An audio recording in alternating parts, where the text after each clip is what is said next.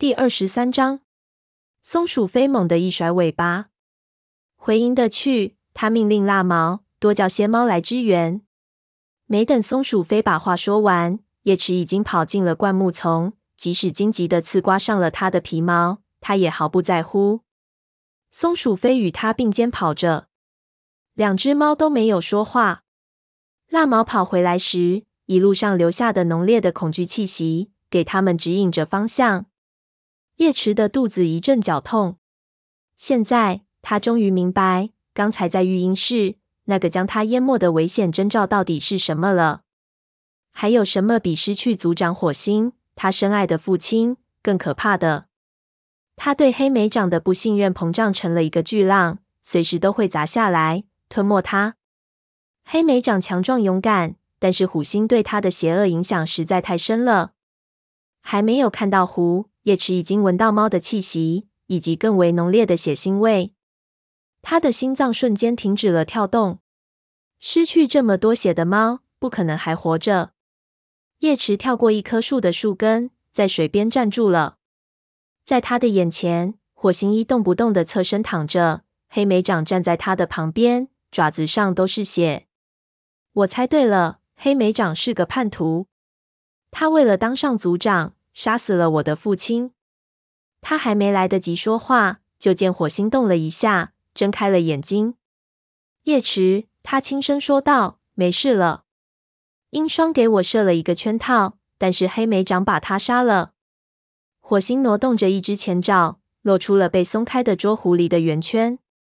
叶池靠近些，发现火星脖子的勒痕虽然很深，但还不足以流那么一大滩血。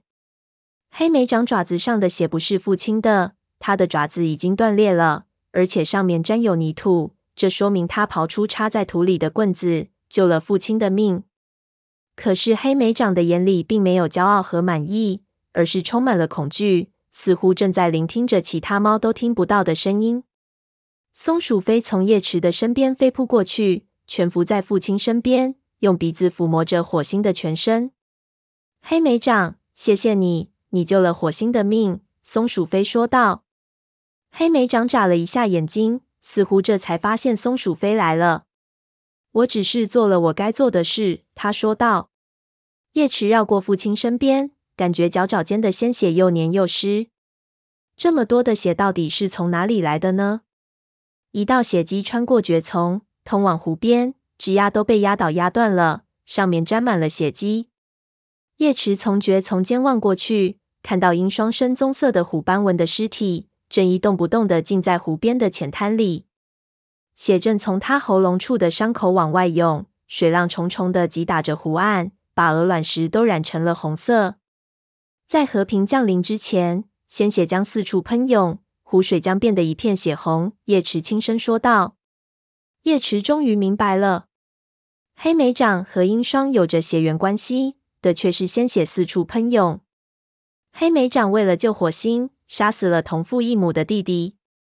他对英双的看法也是对的，他野心太大，与父亲虎星太像了。不过他绝没想到，最后杀死他的竟然是黑莓长。长久以来萦绕不散的预言终于成真。现在各个族群有望迎来预言中所承诺的和平。英双死了。蛾翅也从他的控制中解脱了出来。那个关于蛾子翅膀的秘密，永远都不会有谁知道了。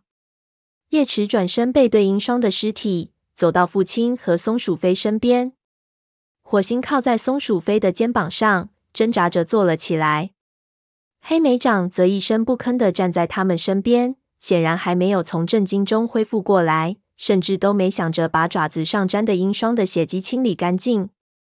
结束了，叶池轻声对大家说。他挺起肩膀，转身面对着初升的太阳。一切都结束了，和平已经降临。